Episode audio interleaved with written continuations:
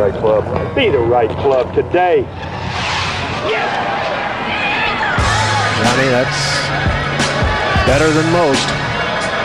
How about in? That is better than most. Better than most.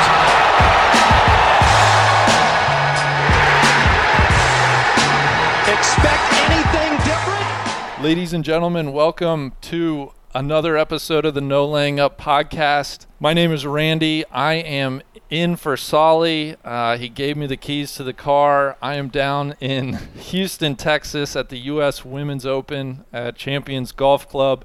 It begins Thursday, December 10th, running through the weekend, Sunday, December 13th. What I have in store for you today, uh, we have a two part podcast. The first part is going to be an interview with my favorite women's golf writer, uh, somebody I, I talk to oh, about once a quarter on the Trap Draw podcast, Beth Ann Nichols. I'll, I'll introduce her in just a second here.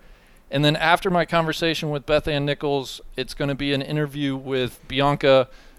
Oh, I always struggle with the last name. Bianca Pagdaninen. She corrects me on, on the proper pronunciation. So uh, I've already apologized to her, and I'll, I'll apologize to her and, and everybody else right now. So that's that's what's in store. Uh, I urge everybody to check out the Women's Open this weekend. Uh, they, they are in really good time slots all over, I believe NBC, uh, Golf Channel. So uh, the the golf spotlight will certainly be on the women, which is which is really cool this week. Before I get to Beth Ann Nichols, I want to thank uh, one of our sponsors for today's episode. That's Wine Access, wineaccess.com. Uh, specifically, you can head to wineaccess.com slash NLU. Uh, right now, they're offering 15% off your first three purchases. They have a really wonderful, easy to use website. You can search uh, for all your favorite wines. You can explore new wines. You can uh, you can search by region. You can search by the variety of grape. They give you a bunch of tasting notes, what to pair it with, how it should be served, when you should open it. For a wine novice like myself, it's a uh, it's a wonderful resource to learn more about the juice, the grapes. If you really are into wine, they also have a podcast. It is the Unfiltered podcast by Wine Ac- uh, by Wine Access. You can get that wherever you get uh, your podcast. So check it out, Unfiltered by Wine Access. And again, their website is wineaccess.com slash NLU. Beth Ann, do you like wine? Do you ever drink wine? I, I do like wine. As you were thinking, talking about that, I was thinking about wine. well, you, you can check out their site too. That voice uh, belongs to none other than Beth Ann Nichols. She's a senior writer at Golfweek. You can find her there. You can find her on Twitter. She's at Golfweek Nichols, N I C H O L S. Beth Ann, it's been a while. How are you doing? Um, I am pleased as punch to be at the uh, 75th U.S. Women's Open. It, we, we, I feel like you know we, the golf world, made it to the final major of the year, and it, it feels like a miracle. it, it, I was going to say the first. Did you ever think we'd be here in in December at a U.S. Open? I, I'm really glad though. It's yeah, I mean it's wild. I actually am going to Naples next week as well for the tour championship, so I brought my Christmas cards with me because I was like, you know, I'm basically getting home right before Christmas, so at night right. I'm gonna you know send out a few cards, so that's new. Uh, but but no, I mean to your point, I I mean I just keep going back to Stacey Lewis saying to me, you know, eight months ago if we if we could just get in one tournament, you know, like she was just going to be grateful for anything and was going to be, you know, kind of shocked with everything that you know she could get. And now when you look at the fact that Stacy and you know is playing sleeping at home this week, Home, home game, Beth Home game. I love a home game more than anybody else. I This is a huge home game for Stacy. It's crazy. I mean, and at a major, I mean, how rare is that to be able to, Right. to stay in your own bed and, and and play golf at the course that you're a member at for a major championship? Yeah. So, uh, so anyways, it's uh, it's it really is stunning that we've gotten this much golf in this year. Yeah. Um, well, I want to ask you about some of the the your, your your picks this week. Before we get there, I'm wondering, and I, I do have to tell the folks. Uh, so I traveled to Houston with Tron Carter. Due to the COVID testing, and he arrived later uh, than I did into Houston. He is not al- allowed on the on the grounds today, so he could not participate in this interview. But he sent along a number of awesome questions. So uh, a lot of these questions I'm going to ask you. He he had a big hand in these, and one of them is how- many U.S. Women's Opens have you been to now? So this is my 16th. Uh, my first one was the best one. well, and that was my follow up. What's yeah? What's your favorite? The first one. Yeah, I know. And and so in the beginning, right? You're like, well, did I just really think that was so amazing because it was my first, you know, time that I'd been to a US Open. But then when you unpack it and years go by and you're like, no, it really was that special. And it was the 2005 US Women's Open. You know, it was the the who's who that was in contention. You know, Michelle Wie playing uh, alongside Birdie Kim. Uh, you had, of course, you know, uh, Lorena Ochoa. If she doesn't hit the ball in the water on, the, on the last hole, you know, it could be could have been a totally different story. You know, Morgan Pressel, Birdie Kim. You know, it, it just was the crowds were enormous. You know, Annika Sorenstam. You know, talking about you know the Grand Slam and the beginning of the week. Like there was just it was just one storyline after another unfolding, and the atmosphere was electric and you know and and then you know in the end we're all who the heck is Birdie Kim you know? So it was just it, it was a and and Brittany Lang oh my gosh I didn't even mention Brittany Lang you know two amateurs finishing runner up you know in a in a major championship. It was phenomenal.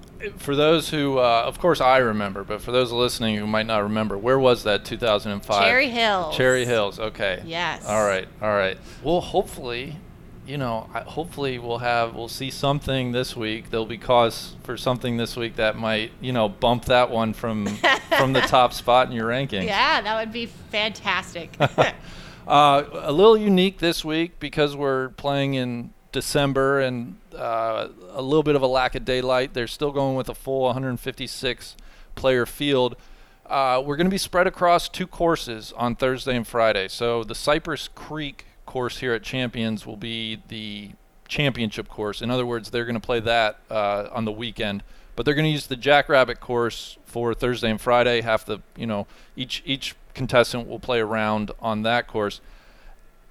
There looks like maybe some weather Friday afternoon. Do you think we could be in for a luck of the draw? Kind of who I, have heard the Jackrabbit's probably the easier of the two courses. have you heard something similar? Uh, you know, um, it's interesting because Stacy was just saying she thinks Jackrabbit is more difficult. So really, okay. yeah, you know, and that you might you might see some higher numbers there. You know, so it's it, it, they're they're very different golf courses. Uh, and and and the thing about Jackrabbit is, you know, players could maybe take it for granted a little bit that hey, we're we're only going to play that one once. I'm going to spend the bulk of my time studying, you know, the Cypress course and you know, if you have a bad day at Jackrabbit, you don't get to play the Cypress course on the weekend. So, so you know, it's there's there's a lot of homework to be done. It's a cram session for a lot of players, and it will be really interesting to see how beneficial in the end it was for all the players who came early and got a look at at these two courses uh, during during some of the off weeks,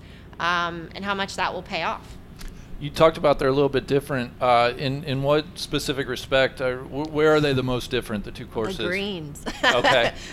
so the Jackrabbit are basically average size greens that look small in comparison to the enormous greens over on Cypress. So it really is going to come down to you know. This, it's a sec- second shot golf course. You've got to get your second shot in the correct quadrant on the Cypress course. So, uh, you know, a lot of players have been working on distance control with their their um, mid irons because it's going to be playing long uh, and, and, and flighting the ball a little bit higher so that, so that they can stop it where they want it and on the correct quadrant. So that's, you know, but then you're not going to hit them all where you want them. So lag putting is going to be so important this week. Um, and, and it's really, really grainy here. So uh, you know, any players who I, I, think the local yokels, the the Texans, will will have some you know some advantage as well as you know those who've played a lot in Florida, and I, I really think it's it's going to make a difference. Yeah, uh, I think it'll look pretty cool on TV. It's it's there's a weird dichotomy right now. The the rough is very dormant uh, and brown, and the and the fairways and greens are this vibrant uh, green. Yeah it, I, I, I hope it'll look it it looks really cool in person I, and I hope it shows through on television. So a funny a funny comment from earlier today that it sounded like me talking instead of someone who literally just won on tour last week was Angela Stanford who said these are the tightest fairways she's ever played on and the rough actually she's like, it's not really that bad to be in the rough, and here's where I come in. She said, it's not bad to have a little fluffy fluffiness there. You know, Yeah, yeah. shot. I was like, wow, I, I like the fluffiness. So, Yeah. so, anyways, it was just kind of funny because the rough, as you say, is not as nothing like what we would have seen in the summer. So you know, the players sort of dodged a bullet in that regard because you know it's it's the the bombers are gonna are gonna be able to just let it fly. It's it's green light all day long. Yeah, and actually, that's something I asked Bianca about. Um, is I I had her guess at the winning score, and she was very she was very self conscious. She was like, I I'm gonna feel so embarrassed if I get it totally wrong. But but she thought somewhere, you know, double digits under par. 12 13 i don't know if you have any sense for that do you like to play that guessing game Yeah, I mean, I, I, I thought it was going to be single digits under par, and I was thinking more on the lower end. But but after now having been here and hearing more about the rough, especially, um, I'm I'm t- trending more toward the higher end of of uh, maybe an eight or a nine. But it really just depends on the weather too, you know, and how how much rain we get, how soft the course plays, and and I- and they can't they can't set it up too difficult because they got to get everybody around. And if we have weather coming in, you know, the, the pace of play matters, you know. So it's fantastic, though, I have to say that the USGA, the USGA was able to get a full 156 player field uh, this week because this this is a, a championship and a purse that can literally change change a life, you know, for, for some players and the, the trajectory of not only their career but but how they're living and, and, and family decisions and you know longevity. It's it's a, it's a it's a big deal. Five point five million dollars. Let's stay on those lines a little bit. Uh, you wrote about earlier this week a statistic was published uh, just trying to bring light to women's sports and women's golf in general. Um, and the statistics w- was eye opening. It was 4% of sports coverage.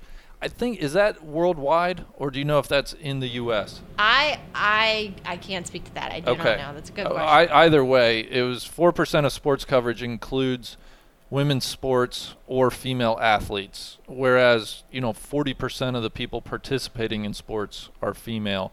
What was your reaction when you first saw that statistic? is uh, shocked. I mean, I, I we all know it's bad, right? I mean, Yeah. we all know it's not anywhere near where it should be. But four percent, you know, when you when you see it in black and white like that, um, you know, my, I said it was ridiculous. You know, it's it's you can't justify four percent. You know, and you know, and and uh, again, you know, players will say you know, you know, we throw out the word equality, you know, but most players aren't expecting to play for an equal purse to the men, you know, and and in many cases aren't expecting equal the same coverage, right? The same amount of TV hours, the same amount of network TV.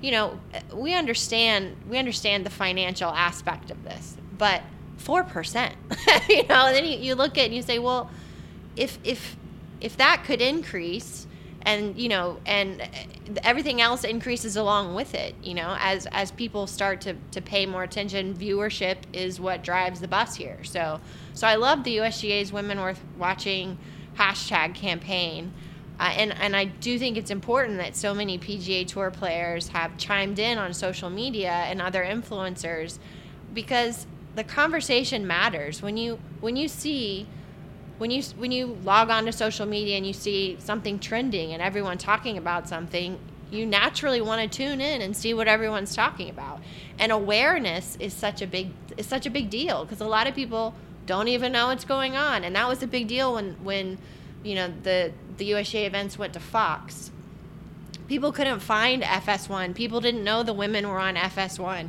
Golf Channel wasn't doing the same lead up shows and talking about the, the U.S. Women's Open the same way they are now because they they didn't have the rights to the championship. So, you know, it's it, there all all the the the metrics that you know the the organic growth that the women's tour relied on to get viewers to watch their biggest championship, which is this one, was lost in a way with Fox because there just wasn't that week to week discussion, and the lead up was different because people know to go to Golf Channel for the LPGA.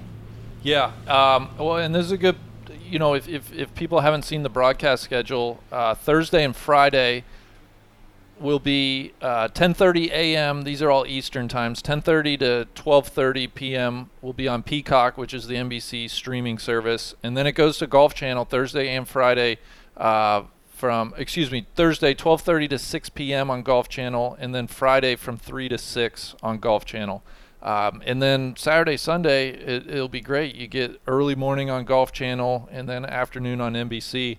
Uh, I I urge people. I know a lot of our listeners uh, probably are more familiar with the PGA Tour.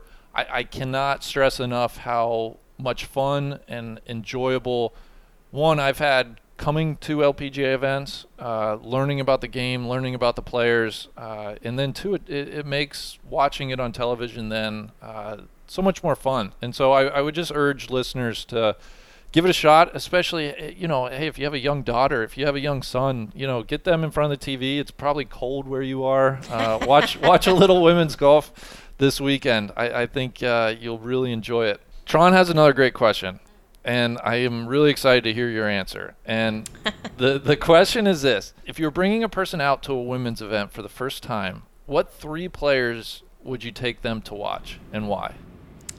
So. You're going to be walking around with me, so I can, I can give you. Uh, I mean, that's a, a benefit little, right there. Right, I, right? You know. So I can give you the backstory in addition. Uh, but I mean, the first one you think of is Nelly because you know somebody comes in and they know next to nothing about the LPGA, I can say, well, let me introduce you to um, the Venus and Serena Williams hopefuls of the LPGA. Uh, you know, they're they're they're both waiting still for their Grand Slam uh, title, but um, but you know, this is the most or one of the most athletic families in the country.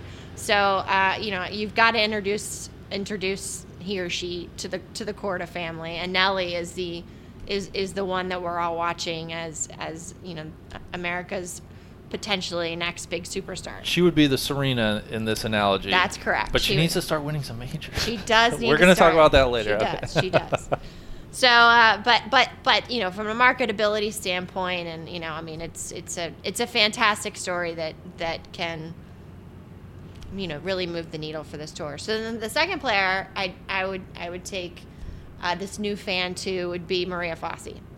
Uh, and and not just because when you see Maria Fassi hit the golf ball, your jaw generally drops when you just watch the sheer explosive power of her golf game that I think so many people um, who've never watched women play because I saw this firsthand at Augusta National when she was playing in the Augusta National Women's Amateur. I, I you can hear the oh, you know, like the audible gasp, uh, you know, and it, and it was fantastic. And so I would take you to see Maria Fassi also because she just has this swagger. She's just fun to watch just the aviators, you know, the whole look. It's a it's a great package. And then then I would take you to Sophia Popov and I would tell you about the best story of the year in golf period, male or female. And and and I would say, you know, here's golf Cinderella right now. And uh, and not only did she win her major championship, but she's backed it up with quite a few uh, top 20 finishes. So um, so that would be my trio. That's that's that's fantastic. And getting to spend the day with you, I, I wish I could sign up for that day. ah, thank you. Uh, well, let's stay on pairings. Uh, you, you mentioned Maria Fassi, and I think she is part of probably the cheekiest pairing, at least Thursday, Friday. Uh. I, I think, you know, we can all see what the USGA was doing here. So she's with, uh, it's Maria Fassi, and Van Dam, and the aforementioned Bianca Pagdanganan.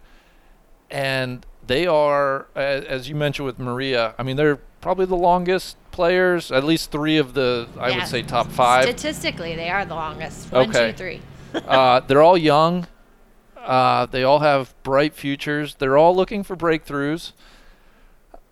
What uh, you had a chance to speak with people around their orbit and all three of them. Did you get any juicy nuggets for this weekend? Yeah, it was it was just fun because Anne Van Dam and Maria Fassi have played several times this year. Anne thinks five times, and you know she she said you know so we, we know each other's games well.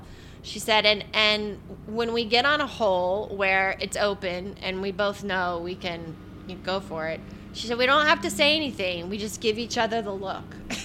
you know? and she's like, And then when you're walking down the fairway and you've outdriven her by 10, 10 yards, you say, you know, nice drive, Maria, and keep keep going to your ball. So so I love that. And Fassi said uh, something along the lines of, "I'm gonna have to show hit a few good drives in the first three holes and really show them who's boss, and then I can just."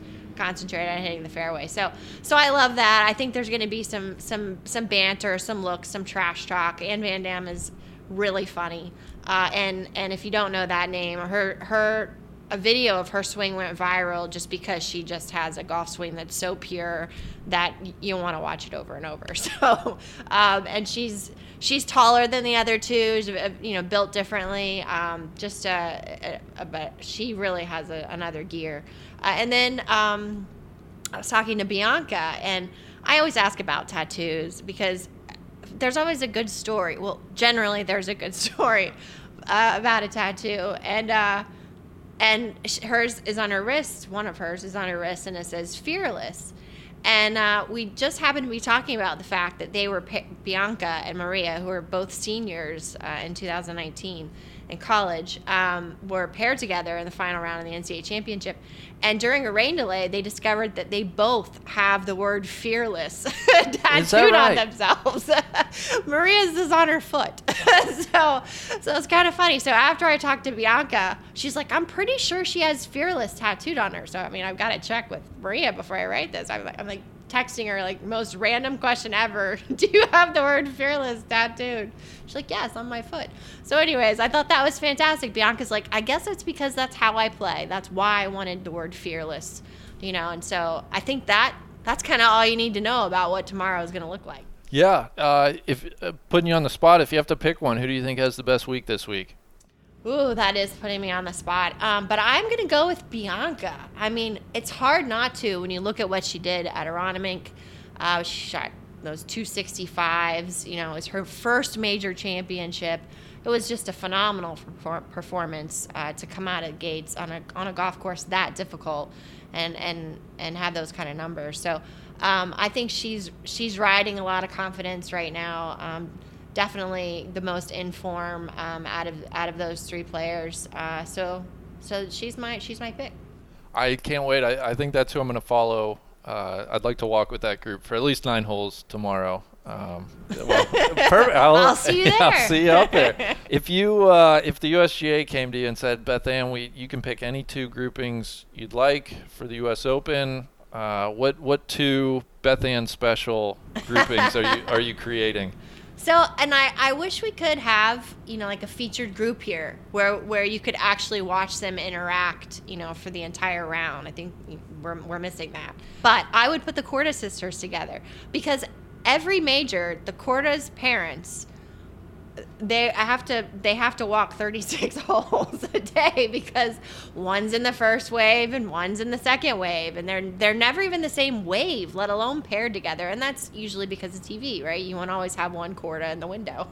So I get it. But for my featured pairing I would put the Kordas together and I would put Lexi to round out that group uh, so we'd have this all American I think it would be I think that would be fantastic. Um, and then I would for my next group this would be more on uh, personality based because which is a story I think I could tell a bit later when uh, in the pod. But um, but Anne Van Dam and Sophia Popov are are very close. They're very good friends, and I think they would play well off each other and have a lot of fun. Um, and then I'd put Mel Reid in there as well. So you have you know three players who who could be on the Solheim Cup team next year on the other side uh, for Europe, um, who each have great personalities and aren't showcased enough. And so I'd love to see the three of them. Uh, we saw a little bit of it actually. We had a charity event last week uh, that that featured both Mel and and Sophia as as a as a partnership. Um, but anyways, that those would be my three. I would watch both of those. Uh, I, I would say Mel Reid. We got to talk to her. She is she's awesome. She is. I was so glad to see her win uh, a few weeks back now. That was that was awesome. All right, you got to hold me to. We got to come back to whatever story okay. you're going to tell. Let's okay. make sure we get back to that. uh, well, let's get into some, if you don't mind. I'd love to ask you about specific players. I that's part of what we do on the trap draw all the time too. Um, I, I make you play prognosticator and uh, yeah, I, I, try to put you on the spot. The first person I want to ask you about is, uh, well, it's. I guess the question is who who in your mind should be the favorite this week? And I'll and I'll add, uh, we have world number one is back stateside, Jin Young Ko. She had a mediocre start a couple weeks ago in Tampa, but then finished uh, fifth, I believe, up in Dallas last week, showing some form. Back, she had been in Korea uh, during the the COVID situation or perhaps should it be Sei Young Kim, who you know world number two, won a major uh, at Aronimink, or is it Lee6, who you know we forget is the defending women's Open champion from all the way back in 2019? it seems so long ago. who, who who do you make the favorite this week? or is it none of those? Or- and, and Inbee Which is probably the right answer. Yeah, which is probably the right answer. Uh, so I mean, I, I look at these ginormous greens, and you know, I, I, I and I think Inbee Park. I mean, is there? But there's no better lag putter in the game, um, and you know, I just, I, mean. I feel like there's going to be a lot of stress on second putts this week, and and Inbee's not going to be feeling that the way everyone else is. Um, and you know, look, she she she could have won last week, uh, trend, trending well. Um, you know, I just I, I, I feel like Inbee's overdue for, for winning her. Well, she is overdue for winning her next major, and uh, and and this is a particularly interesting challenge playing two golf courses, and she's the type of type of unflappable player that will take take that in stride. I think. if she doesn't win this week, are you going to keep picking her to win all the Until majors into 2021? yeah. Is this going to roll over You to the next calendar year? I just might know. Eventually, it's it's going to end. But uh, but but gosh, I mean, it's it's it, you know, I, I don't know. It's Inbee Park. I mean, come on, seven major seven major titles, Hall of Famer, totally underrated player in the game. there. Well, we spoiled your pick to win. Uh, I'll I'll give my pick at the end. Next person, Nelly Korda. She's back. Yes. There's a pun there that I feel very cheeky about Yes. using. Uh, I didn't realize she had hurt her back. Uh, and you Trying to crack her back. Yeah, talk. it was so it was so funny. Well, it was just funny to hear her explanation. Um, yeah, so she she withdrew from Aronimink um, after the first round and had tweaked her back, but we really didn't know exactly what happened, like how she did it. So um, and and we hadn't ha- hadn't heard from her. She was actually out at Pelican watching her sister, but she didn't want to talk to the media and, and give any really updates. So, um, so I was really interested to hear the story. So basically, it was cold. She does not like cold weather.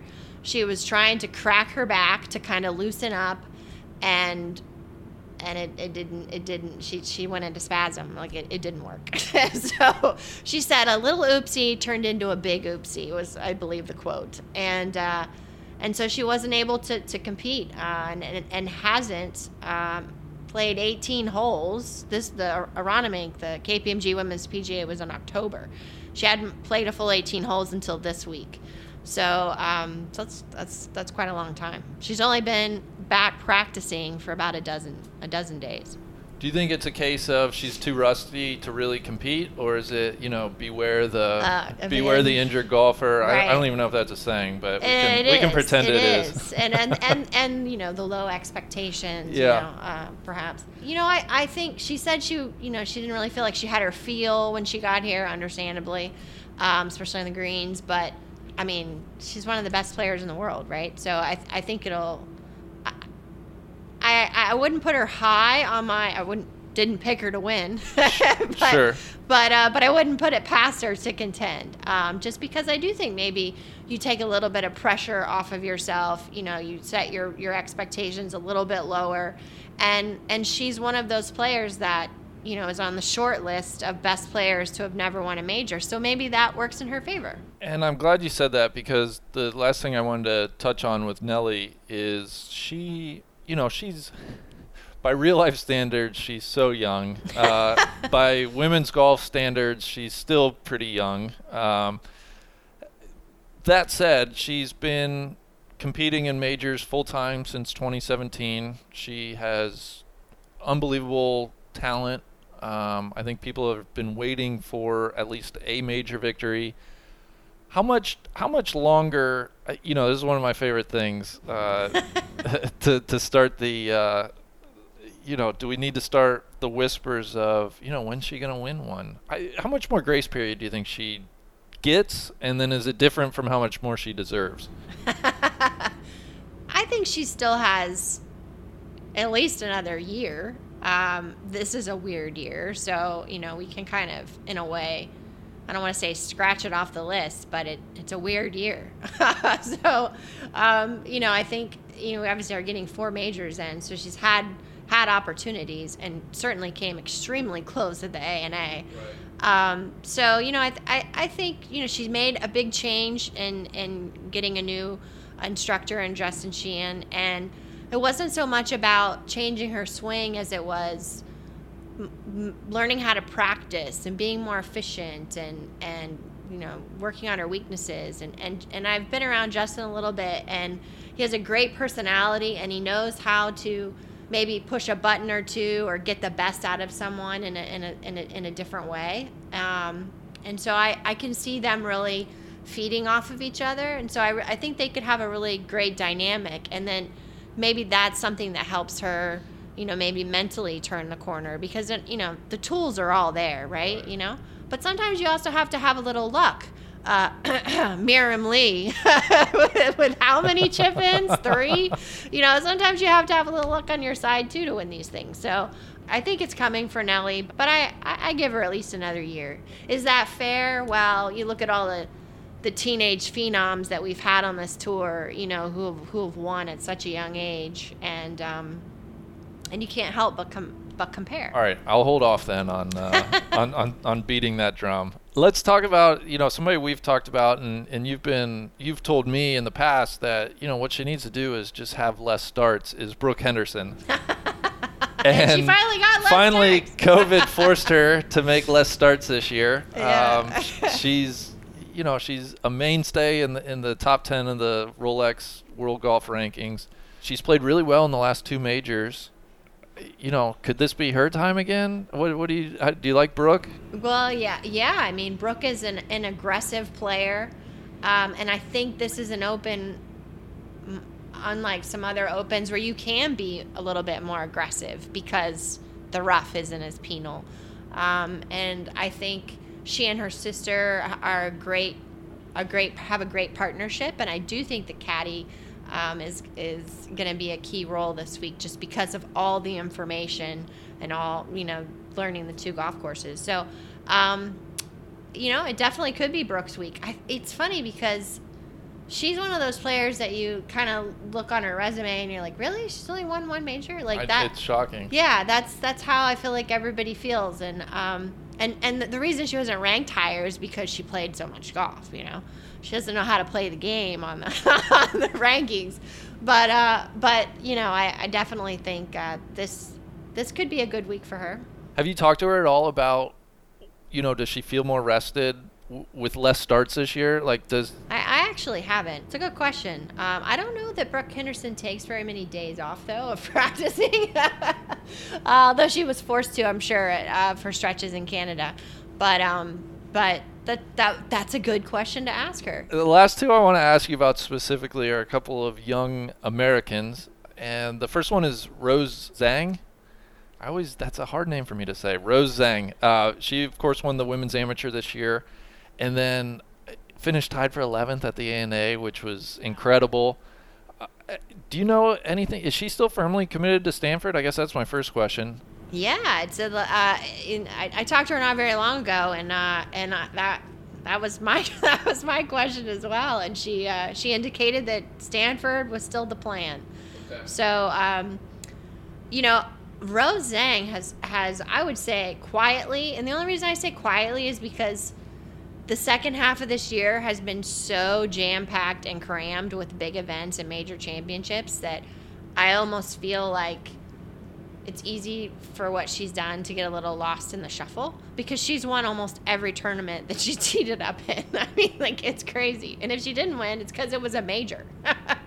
so you know, it's it's she's had a remarkable year, uh, and and the funny thing is, she it almost didn't happen. It was a year that almost didn't happen because when when COVID nineteen struck and she couldn't go and practice, she bought a net and a mat and is, is hitting in her garage off the concrete. And it was the repetition of hitting off of a mat on concrete that her injured her wrist that almost kept her out of the U.S. Women's Amateur. So it was almost a, it was a last minute thing that she she actually could compete uh, despite this injury. And then you know here we are talking about her you know in the open where where you know you're you're fully expecting her to to make a splash again. Does her name come up very often with other players or caddies, coaches, other media folks? I, what, do you get the sense her, I guess, ceiling or potential might be?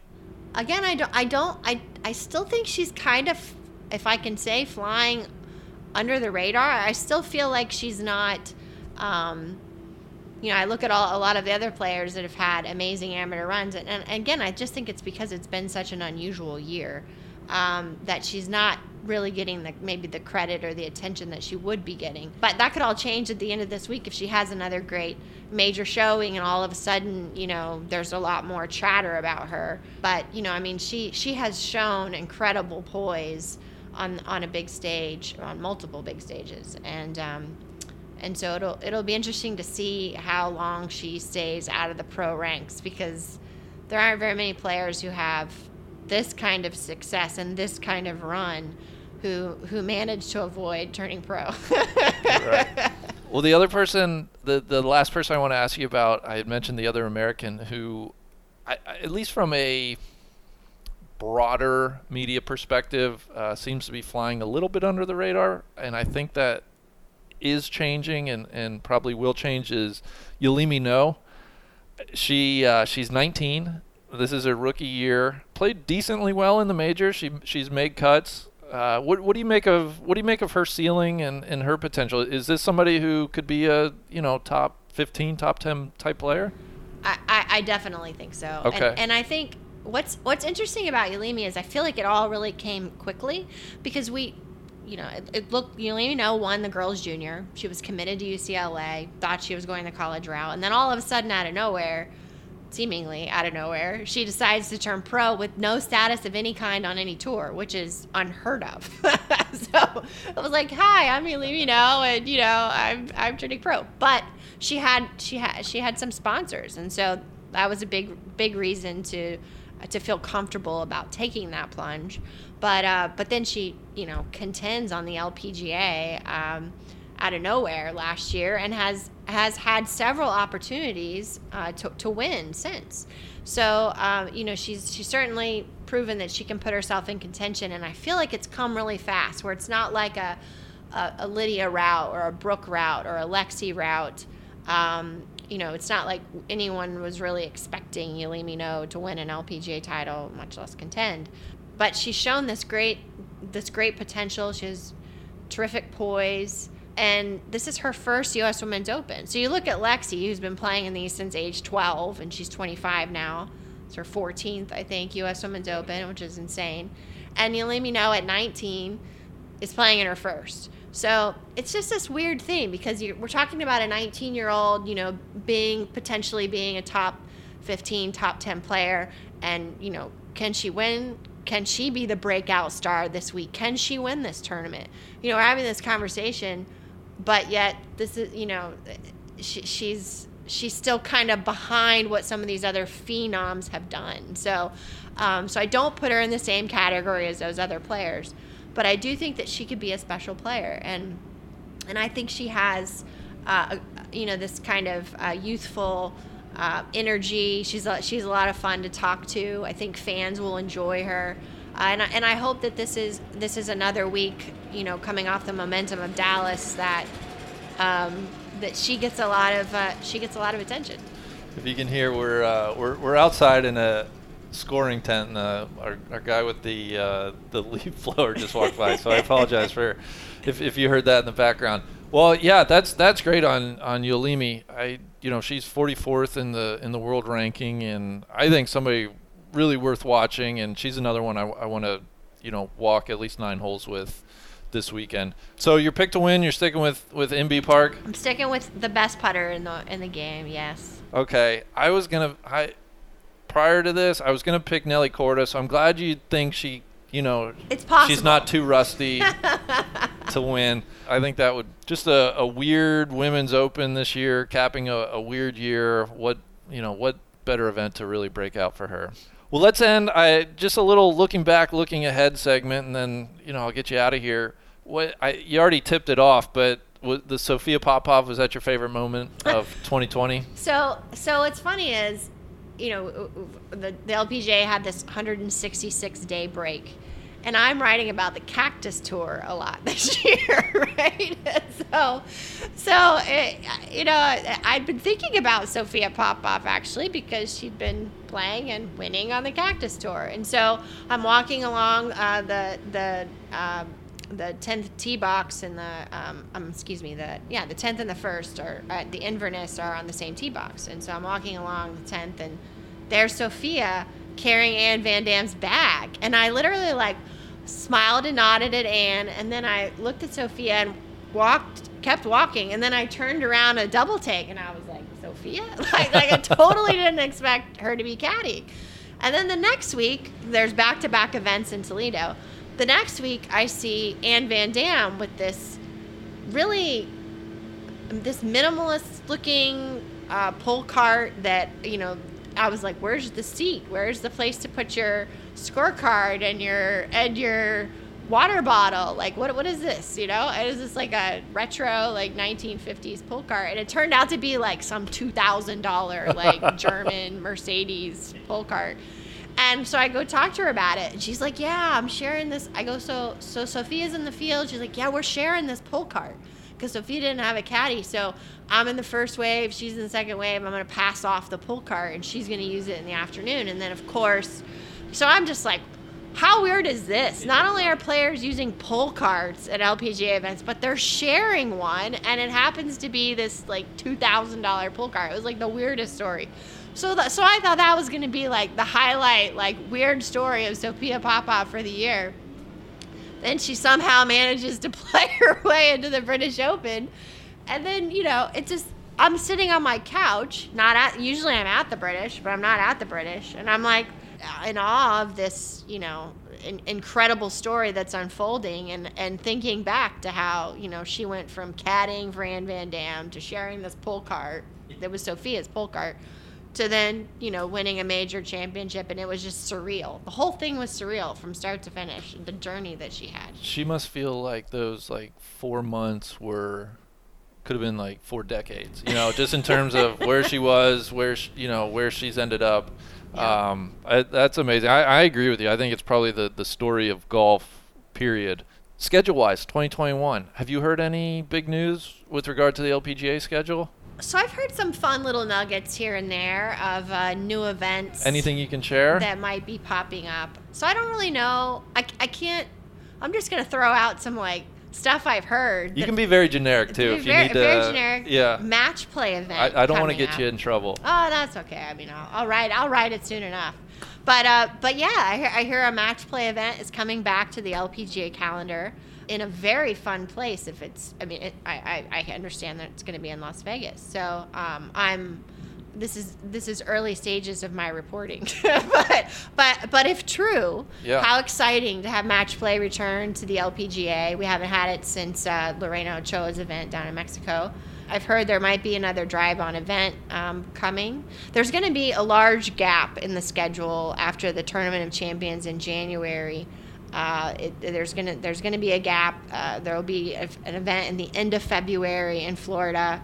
I understand the Boca tournament uh, that was new this year is going to move to a different golf course, and then there might be another Florida event after that, and then they head on to the West Coast. So it'll be interesting to see how many of the Asian events that are being pushed back because of border issues now to later in the spring, how many of those will be able to to carry on if that actually uh, will, will work out. As you know, the Australian events have already been canceled, which is why there's the That's gap. the whole, yeah, Right. in, in January, February. Right. So, um, so, so Thailand and Singapore and Blue Bay, I believe, are moving later in the spring for that first uh, swing for the for the Asian swing. So, it's my understanding um, Founders Cup is moving to the fall in a, in a different part of the country. So there there will be a few changes, I think, in needless to say, in 2021. It sounds like, you know, reading the tea leaves probably a pretty bu- busy schedule. Once it post gets going. Solheim Cup, also. Well, yeah. Well, before before that, I mean, once once they get going um, after that West Coast into into Asia, and then you've got you know the Olympics thrown in the middle there in the summer uh, with with a bunch of majors. So I think it'll be it'll be a whirlwind there once they get going, but there could be some gaps. The uh, the the major venues that rotate at least right there are two LPGA venues that that stay the same year to year. Um, one of them, the the Women's Open, the U.S. Women's Open, will be going to the Olympic Club out in San Francisco. The Women's British Open is going to Wales at Royal Porthcawl, and then the KPMG Women's PGA is headed to the Atlanta Athletic Club. From an outsider's perspective, it seems like some really uh, strong, interesting major venues there. Do you can you remember a time? It, it's you know exciting for the women's game. Oh, absolutely. And and you throw in Inverness with the Solheim Cup, which is a fantastic major championship quality golf course. It's so huge. I, I can't emphasize enough the importance of venues for the women and, and, and part of what made Sophia's story so magical was that it was at Royal Troon and it was the first time the women were playing there. And this is a golf course on the men's open rota that that golf fans are familiar with. And so here was this out of nowhere player winning in difficult conditions on a golf course that people know is a championship caliber test. And that just added credibility so much credibility to her victory and so, you know, I, I think anytime, you know, you look at the upcoming schedule for, for the US Women's Open and, and, and be after Olympic, you know, we're, there's, there's uh, Pebble Beach and, and Erin Hills and, Right, right. you know, it's, it's so important for, for women to, to be on courses that for people who don't follow the women's game want to just see the golf course and then, oh, hey, wait, this is, this is pretty good. Yeah, and, and hats off. Really, all three rotating majors. Uh, you mentioned the, the future U.S. Open sites. I mean, the R&A announced some awesome future sites for Muirfield. the. Yeah, who would have ever thought um, for the Women's British Open and KPMG. Uh, you know, the Women's PGA continues to go to some really really cool places.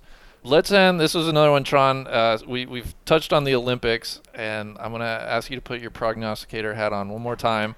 One of my favorite subplots, and, and you're the one who turned me on to it, is the race to make the Korean women's Olympic golf team. Yes. Serious stuff. It's it's probably the hardest. Would you say it's the hardest spot to earn in, in women's golf? Oh, yes. I mean, it's probably the hardest spot to earn in golf, period.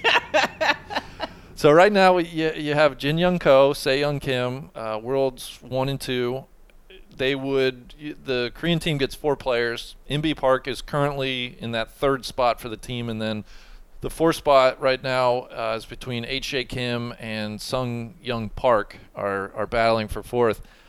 Do you expect any surprises between now and next summer? Who who do you anticipate being those four Korean players to play in the Olympics? I mean, what's what's most remarkable about this is that you have to be in the top 15, right, in order to to qualify. So so you have to you can have a maximum of 4 players from each country, and in order to get to the 4, those 4 have to be ranked in the top 15. You could be ranked in the top 15 and still not get to go. That is how crazy this is, which which could have been Inbee Park uh, this this year had the Olympics gone on. So to answer your question, Lee6, the defending champion here, it'll be interesting to see if she gets in that mix. So Yeon Ryu won her national open in Korea during the COVID nineteen break, which was a dream come true for her. This is a two time major champion.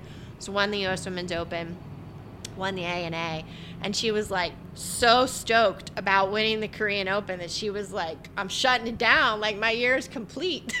so, which which she didn't in the end. She ended up coming back, but that was so fulfilling for her. So, um, you know, and, and she came back in Dallas in, in fantastic form, you know, for not having played on the LPGA in a long time. So, uh, so it'll be interesting to see if she can work her way back into the mix because after it was a big deal in 2016, but then Inbee Park went and won the medal, the gold medal, and so it became an even bigger deal. Yeah. Well, that's that's fascinating. Like I said, that's one of my the more fun uh, little subplots that I now have my eye on. um, and you know, we'll we'll see how it plays out next year. Beth Ann, thank you so much uh, for the time. We finally got to do one of these in person, which is a big thrill. Um, I can't wait to. I'll see you out on the course tomorrow. With the Bombers. Exactly. and enjoy your week here, okay? Thank you. Thanks for having me. Folks, be sure to stay tuned. The second part of this podcast is my interview with Bianca Pagdanganan. Um, I talked to her. She's got a great story, has shown great form this year. I talked to her about not only this week and what she expects, but also coming up, how she got into golf, um, and, and lots of other things. So be sure to stay tuned for that. Before I kick it to that interview, though, I want to thank our other sponsor for today's podcast, and that is our friends at Precision Pro Golf. No Laying Up is brought to you by Precision Pro Golf. As you've seen on this season of Tour Sauce, hopefully, everyone here at No Laying Up trusts Precision Pro Golf's rangefinders to help us swing with confidence and hit more greens. They've been a mainstay. Hopefully, you just saw our latest Tour Sauce on uh, where Tron and I did battle. Uh, we're headed to Silvies Valley next next week. During the holidays, uh, if you're looking, they, they make great gifts for uh, the golfer in your life. During the holidays, you can get the NX9 Slope rangefinder, the same one we all use, for $40 off. Whether you're shopping for yourself or that golfer you love this holiday season, a Precision Pro Golf rangefinder is the perfect gift. The NX9 is fast, accurate, and has a very useful magnetic cart mount so that's within reach before every shot. And it's the only rangefinder that offers free lifetime battery replacement services. I can't tell you guys how good that uh, the battery mount is for you know when you have to play with the cart. This offer is only available while supplies last, so go to precisionprogolf.com and add our favorite rangefinder to your bag for $40 off. Swing with confidence, hit more greens with Precision Pro Golf. And now here's my interview with Bianca. I am here on site at Champions Golf Club in Houston, Texas. It's a gorgeous day. It's the Wednesday before the championship uh, set to begin December 10th, Thursday. I am joined in person uh, by Bianca Pagdanganan. That's good. That's good. I, I told her I was I it, her last name. I've been so nervous. Um, it's been keeping me up a little bit at night. You uh, nailed it. That was good. that's very nice of you to say. Um, welcome. How's uh, how's your week going so far? Hi. Well, thanks for having me. It's been pretty good. The weather has been amazing. I've been loving it. I mean, it's a little chilly in the morning, but warms up a little bit. But I'm having a good week. I love the course. It's a nice setup. Kind of interesting that we're playing two courses. So. Well, I was going to ask you about that uh, because of the field size and the lack of daylight. The first two rounds will be played uh, on the Cypress Creek course, which will then be the the championship course over the weekend and the Jackrabbit course, which will be the second course Thursday, Friday. Do you notice a big difference between the two? I mean, I feel like obviously Cypress plays a little bit longer. The greens are huge, and I feel like Jackrabbit a little bit shorter, but greens are I think a little bit trickier. It's like some greens are elevated, a lot of undulation, so a lot of things that you need to pay attention to. Yeah. How do, how do you prep on site for a major? What's your process like?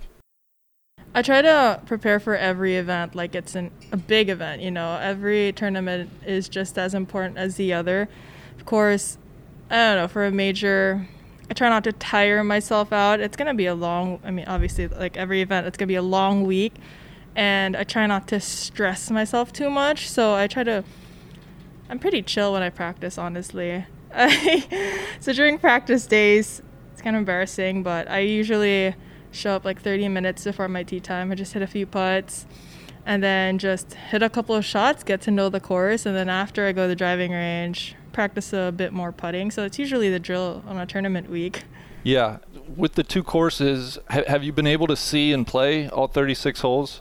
Yeah, so I played Cypress on Monday, and then I played I played 18 on Monday, and then nine holes today, and then yesterday I played Jackrabbit so yeah, I've seen both courses. I mean, obviously you gotta work with what you have, which is one practice round for Jackrabbit. So I try to get to know the course as much as I could. I mean, we're only playing it once, but still important to know the course.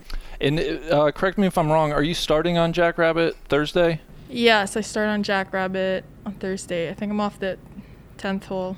I should know this, but I'm pretty sure I started on Jackrabbit. well, I should know it too, probably. But that's all right. We'll we'll both find out together after this. This is uh, the the U.S. Open. This this will be your second start at a major championship. Your mm-hmm. first came back in October at the KPMG Women's PGA, uh, where you actually had a fantastic week. You ended up finishing tied for ninth. Mm-hmm. What what are the lasting memories from that week for you? Oh, probably the back-to-back bogey-free rounds, I think, and maybe the honestly the putt on the last hole. I feel like was pretty important for me. I had to make birdie to get into the U.S. Open. I mean, I had no idea at that time. I just tried to pay attention to my own game. I tried to stay in the moment. It wasn't until after I made that putt on the last hole that my caddy was like, I think you might have just gotten yourself a slot at the US Open. And I was like, no, you're kidding me. I've never, like, this is my first US Open. I've tried to qualify for the US Open a couple of times in the past. I just never got a slot. But I think that would probably be one of the other highlights of my um, first major, making that long birdie putt, which is apparently really important. so I'm guessing with the with your tied for ninth finish, was it top ten or maybe like top twelve from Aronimink that got the qualified for the U.S. Open this week? Do you know? No, so it's I think it's the top two players not exempt. Oh, okay. For the U.S. Open, yeah. Okay, all right. Did you learn anything? I'm sure you learned a bunch that week, but uh, is was there anything that with with reflection that it's like, oh man, I, I could have done this better, or you know, what what what do you take from that KPMG women's first major? Uh, what do you apply this week and, and going forward? I definitely did learn a lot. Obviously, the first day, my first major, I was very very nervous. Probably because I put so much pressure on myself to play well in a big tournament. And if anything, you know, you just have to be confident with your game and play with what you have on that day and just learn how to embrace your own nerves. I mean, it's okay to be nervous. That just means that, you know, it's important to you and that it means something to you. So, I guess if anything, those are like the two most important things. Like you're not always going to have a good day, but you need to learn how to play with what you have. And is that how, how do you deal with nerves? Is that is it like an internal conversation you try to have with yourself? Is it breathing exercises? How, how have you found uh, that you can kind of control them or use those nerves for your advantage? I definitely do a lot of breathing exercises on the course, but then at the same time, I try to focus on other things. Like, I, for some reason, I'm very like I'm very much in the zone that sometimes I forget that there are people watching. I don't know if that makes sense. Yeah, yeah, I'm just too focused, I guess, but yeah, definitely a lot of breathing exercises. I try to snack, drink water, you know, yeah. just try to calm my nerves. I try to embrace it. Definitely took a while for me to learn that. You know, you only gain that or you learn how to master that through or by playing different tournaments growing up and I'm and de- yeah, definitely it took me a while to learn how to play with a lot of nerves. But I also think that I enjoy playing with like people watching or with a little bit of pressure.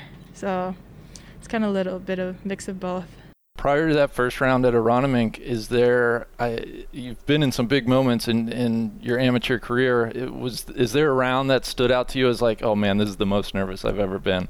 Like in an amateur career, or just in general? I, I, guess just in general. Standing on the golf course. Probably in Georgia when I played in the final group. Okay. I was with Ally McDonald and Danielle Kang, and the third round, I was in the last group, and I was already so nervous. I was like, just stick stick to your game plan. Just don't mess things up. Don't try to do anything crazy.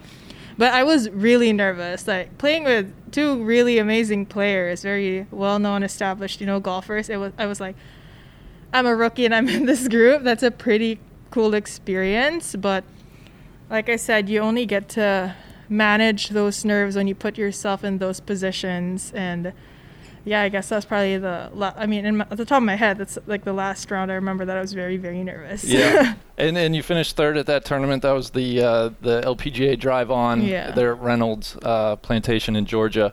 Uh, do you have any sense of what a winning score might be this week? Do you go through that exercise at all? I don't really think about that. If anything, it's probably like my dad, my coach, or my caddy.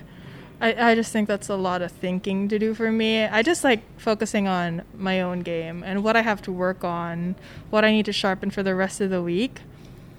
See, I'm probably not the best at like estimating what a good round or a good score or the winning score would be this week. It's a pretty tough course, I would say. Okay. I mean, because it plays kind of long and I don't know.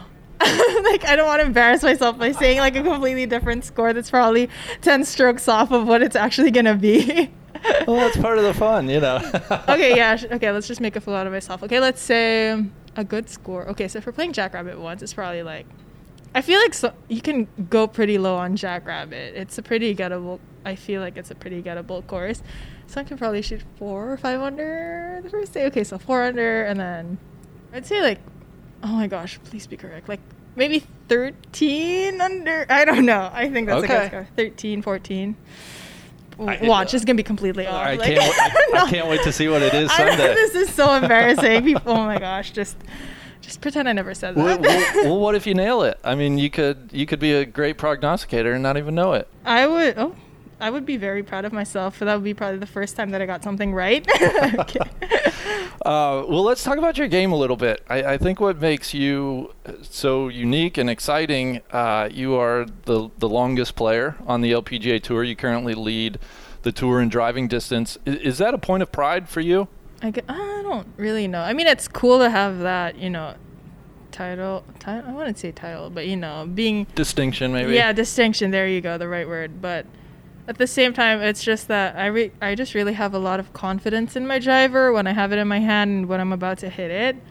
But I don't really try to pay attention on being the, the longest. I guess like the big, you know, when I started to hit it long, I'm like, oh, this is so cool. Like I want to be keep doing this.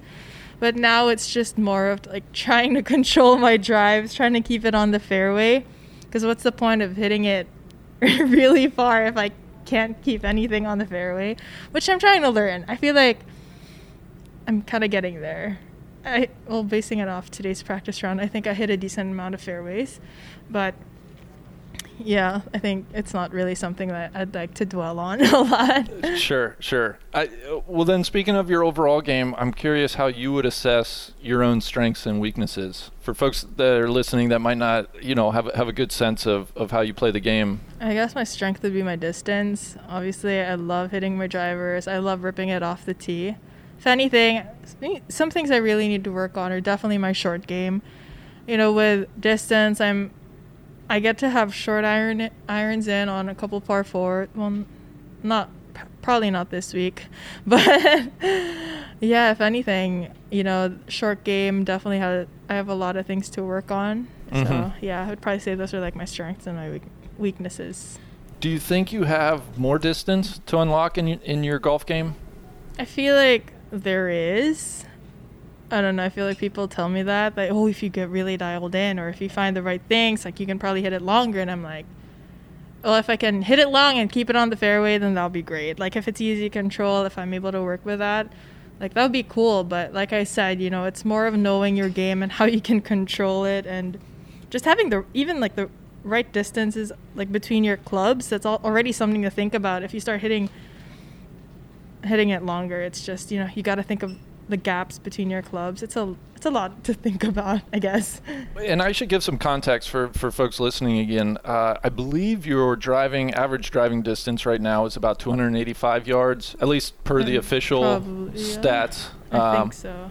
Do you do uh, do you do much work with TrackMan? Do you like do you know your swing speed and, and things like that? I've used the TrackMan before, but right now I have a GC quad. Okay. But I think when I got fitted Ping, I was probably around 107 for swing speed. okay. Yeah, 107, 108. Which is kind of weird. I don't. It feels like I don't even swing it that fast. Like, when, yeah. I look Any up- idea with like ball speed off your driver? Good question. I have no idea. I don't get into those details. Maybe if I ask around, people will probably know. To, to, to be fair, I don't know mine either. I feel like I'm, I just need to ask the questions maybe for, for people that might be listening and interested.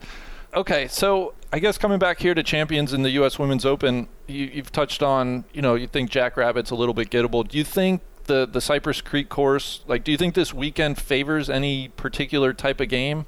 I mean, obviously, distance is going to be an advantage, but at the same time, I feel like since it's a long course and the greens are pretty big, I mean, putting is definitely going to be important short game, and think all like your overall game needs to be good. Like ball striking needs to be good if you want to hit it close. Like I said, like there are really huge greens here. You could hit the green and probably have like a 40 foot putt, probably more, 60 foot putt. So yeah, I feel like your overall game needs to be intact. Well, if you're not if not ball striking, then short game would definitely be key this Okay. week as well as well on top of distance. But yeah, short game. I love the grouping that you're in. So it's the first two rounds you're playing alongside Maria Fassi and Anne Van Dam. What was your reaction when you saw that grouping? Yeah, it was so funny because like after the round, I got interviewed and Beth Ann from Golfweek was like, "Oh, so Bianca, I just want to ask you a few questions about your pairing this week." I was like, "Oh, the pairings are out, cool." She's like, and at the top of my head, I was like, "Okay, it's kind of interesting if she wants to interview me." Like, I came off from a not so good week, so I'm like, "Okay, then that m- might be a pretty interesting group." So she's like, "Oh, it's really interesting. You're gonna want to know." And then I couldn't find it. I was like, "Okay, just just tell me who it is." And she's like, "So it's you, Fassi, and." and Van Dam. And I was like, oh, so they put us all together. I feel like it was kind of bound to happen and that people would probably want to see us play together. So I was kind of excited. I've never played with Anne Van Dam, and I think I've played with Maria like once in college. And I think it was like our last event. Uh, I think it was at National. So finding out that I'm playing with two long hitters, two bombers, is it's going to be exciting. I was going to say it's. I, I think it's a very cheeky move by the USGA, and I, I think it's a great one. I, I look forward to watching you guys play Thursday and Friday. Um, for for folks that you know are, are somewhat new to the women's game. I mean, you, you three are all very young, very long. um, I would say hopefully, you know, really the, the future of of the women's game and and an example of people taking advancing the women's game uh, in terms of distance and, and making it more of a power game. That'll be interesting. do you think the, do you think you'll have any motivation uh, you know between the three of you do you think there'll be any a little competition to see who hits it the furthest I mean, I'm trying not to, but then I think it's just like a personal thing that I'm very competitive. But of course, I'm still gonna try my very, very best to like stick to my game and try not to force anything to happen because I don't want anything that I don't want to happen to happen. So. Sure sure. Well if you don't mind i'd love to ask you a, a few questions about your background. Um, okay, uh, you're, you're from the philippines. You were born and Mhm. raised in the philippines. Yeah, can you talk talk about golf in the philippines? Is it is it a popular sport it wasn't that popular when I was growing up, but I feel like looking at at it right now, I think more kids are starting to pick pick the sport up, which is kind of interesting. And I mean that's good for them, you know, that they're picking up this sport because when I started, I didn't have a lot of girl friends to play with. I played with a lot of guys, which I feel like kind of is the reason why I'm a little bit competitive, which is also a good thing, you know. Sure. But yeah, I feel like you know the different programs like the National Golf Association of Philippines, the Junior Golf Foundation. I think they're doing a really great job just trying to grow the game and giving the kids more opportunities to play. I've heard you in other interviews uh, say your father was really the one who who got you into the game of golf. I was hoping could you share that story about how you how you found the game of golf and, and how he you know was the one who who exposed you to the game. And then I'm also curious how long afterwards uh, was it before you really started taking golf seriously? Okay, so I started when I was seven, but then my dad would always play golf over the week or during the weekends, and we drop him off at the golf course. But I never really saw what the golf course looked like, so I'd ask him, "Oh, where are you going? Like, what are you doing?" And he'd just say, "Golf. I'm playing golf." And I'm like, "What's golf?" He was like, I just play golf. And he just, like, never explained it. And as, like, a five year old at the time, I'm like, this doesn't make sense. Like, what is golf? Like, why does he always go on the weekends? And then I think it was, like, one time he brought me to the driving range just so I could see what he was doing. And then he was hitting, like, a couple buckets of balls and then started hitting his driver.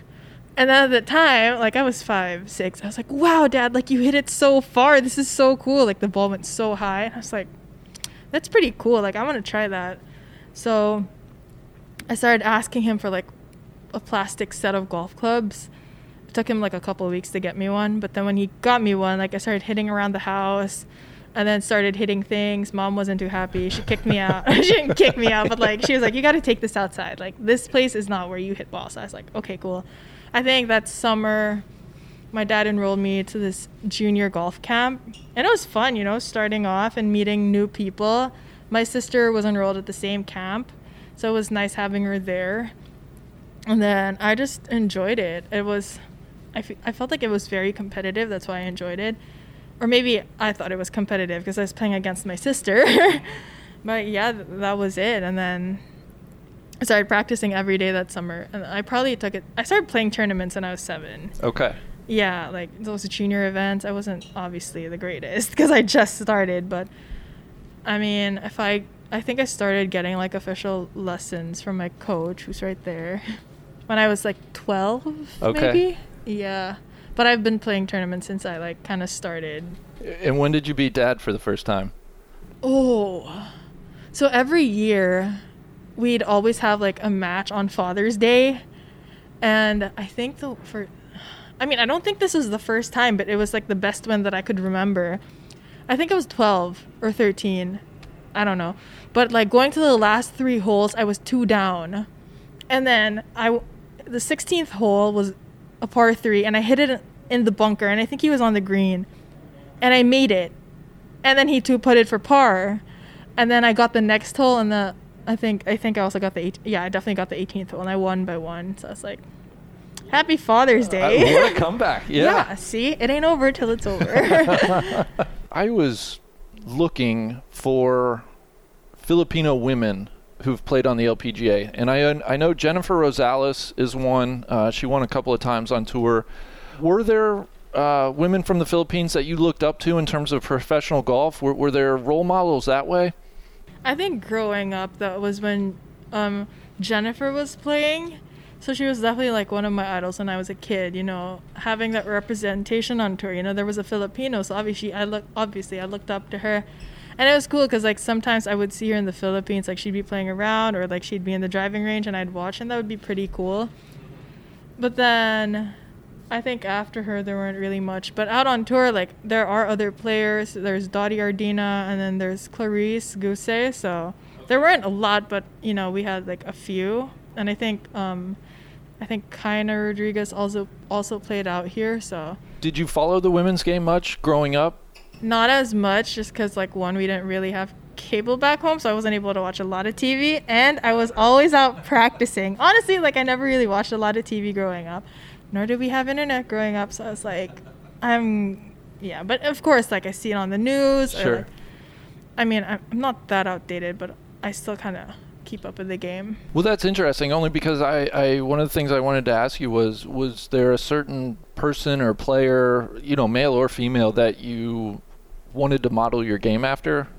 Obviously, I was such a huge Tiger fan just growing up.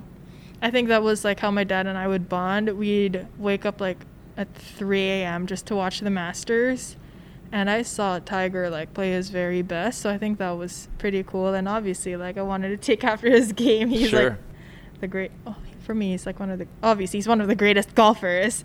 So yeah, definitely Tiger. And then the women's game, definitely Annika Sorenstam, Lorena Ochoa, just a few of my fellow Wildcats. So There you go. that's cool. Well, that's a good segue. I, I wanted to ask, what, was the plan all along to come to the United States for college? yes, I think that like kind of became or that kind of became my goal when I was in high school because growing up I'd compete in tournaments in San Diego and I was like, "Oh, dad, like I want to study here. Like that would be pretty cool." And my dad was like, "Well, I can't afford to let you study in the United States, so the only way to do that is if you like play good golf, you get a scholarship."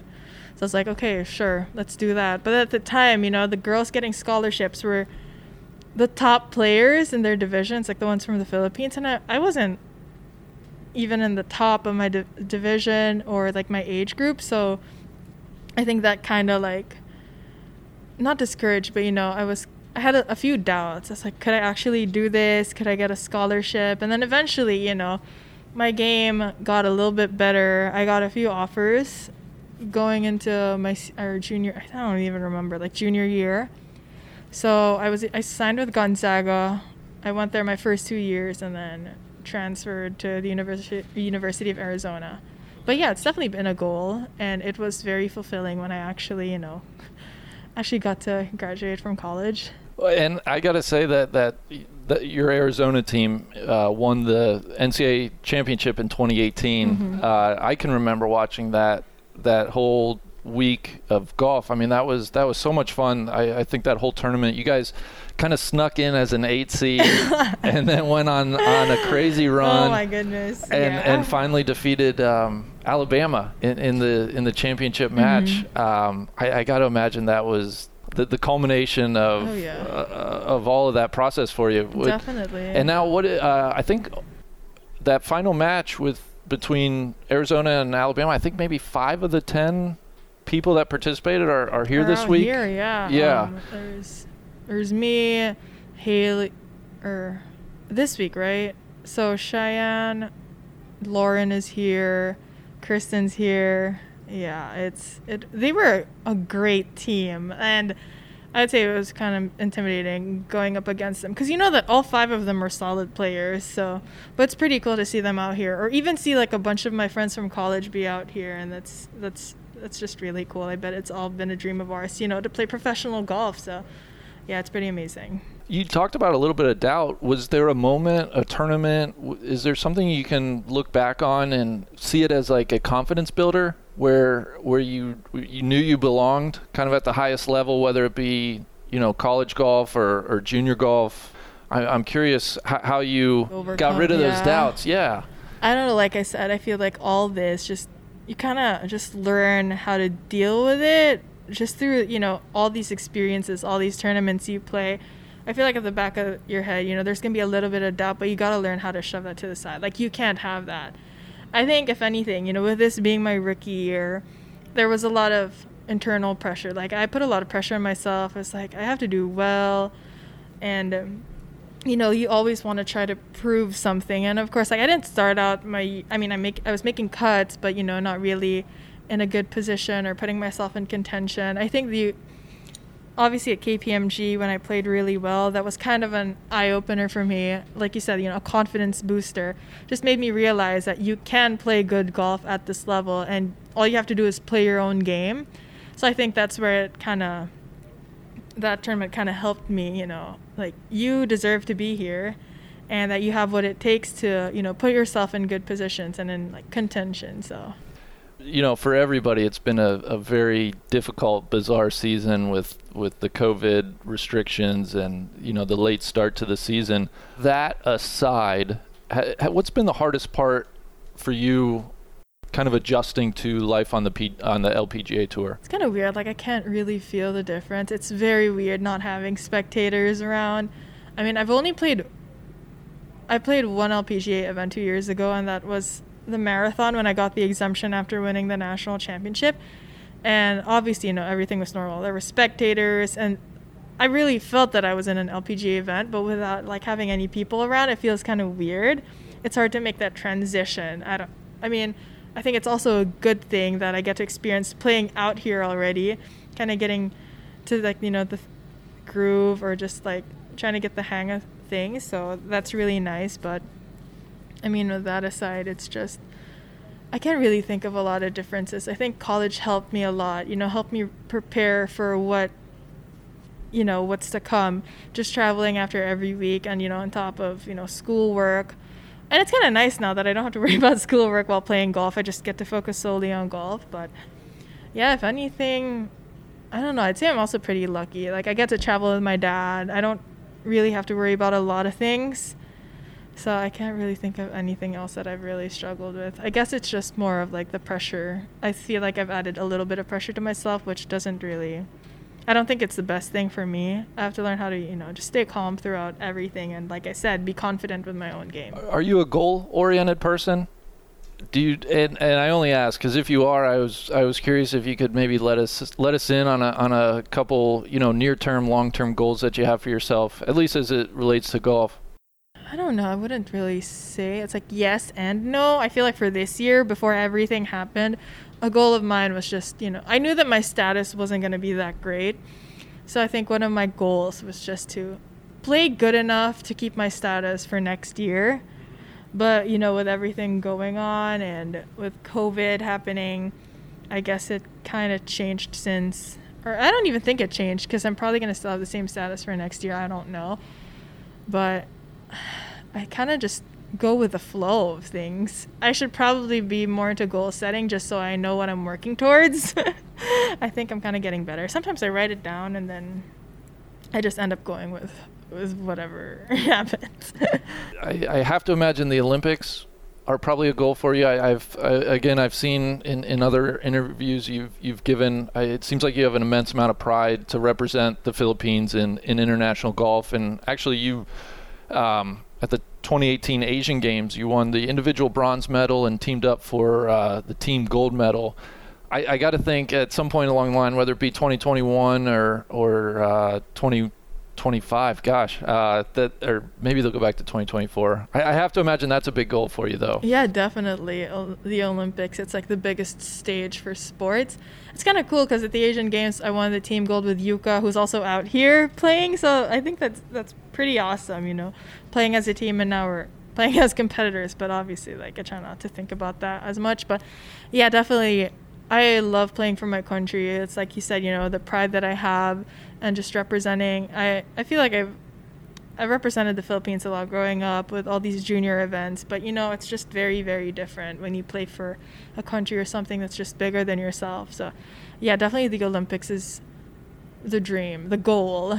Oh, yeah, I'd say the goal because, you know, it's something that you can definitely achieve. there you go. Uh, do you and Yuka is, is that kind of a? Are you guys good friends? Is there any type of friendly Yeah. rivalry there? I wouldn't say rival. I don't know. It's she's also a lot younger than me, so. But I've seen her grow up. I've known her since she was nine. She'd watch me at the driving range when she was growing up, so that's kind of cool. And now we're out here playing together. It's pretty amazing, and you know, we don't see each other that often, but when we do, it's like you know, we never. It's like, it's like we never lost like communication with each other. It's yeah, we're we're pretty good friends. Nice. Uh, all all right, just a couple questions here, and I'll, I'll, I'll get you out. What uh, to put you on the spot a little bit? What's what's been your favorite course that you've played this year uh, at a tour stop? Um, at the tour. Okay.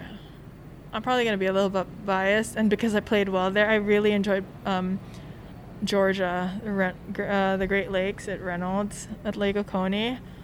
That course was beautiful. It was. I've never felt so relaxed playing a tournament. Just, especially with the back nine being by the lake, and it was.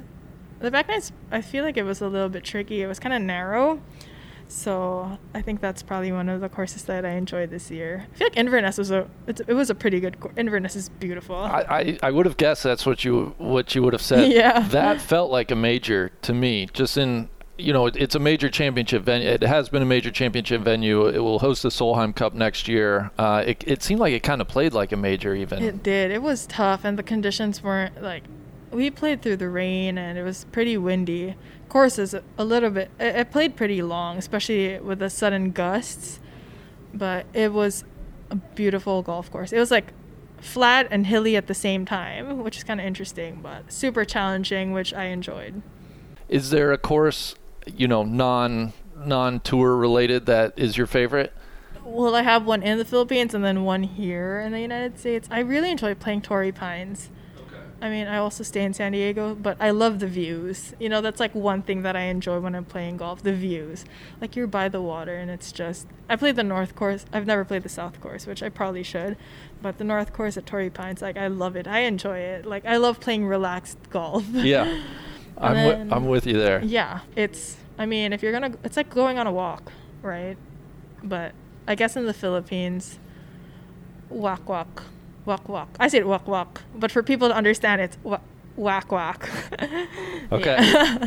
Uh, have you ever been hang gliding off the coast there no. I haven't. I've never. I, I kind of want to try that. I want to try a lot of things. All right. Uh, growing up, I, again, I, I realize we're at the U.S. Open, so you know you, you can give a the political answer. But I, I was just curious if there's one tournament title that you know, growing up, you held above all others.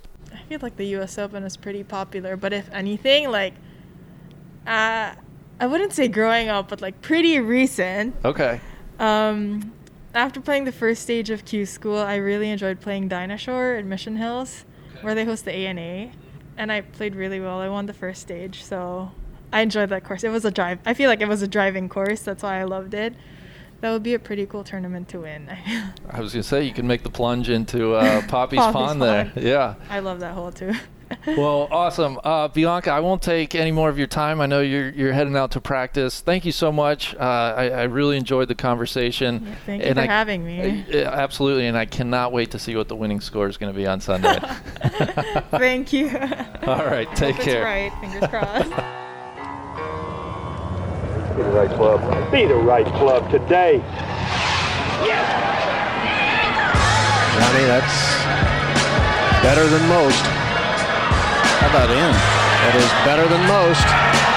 Better than most!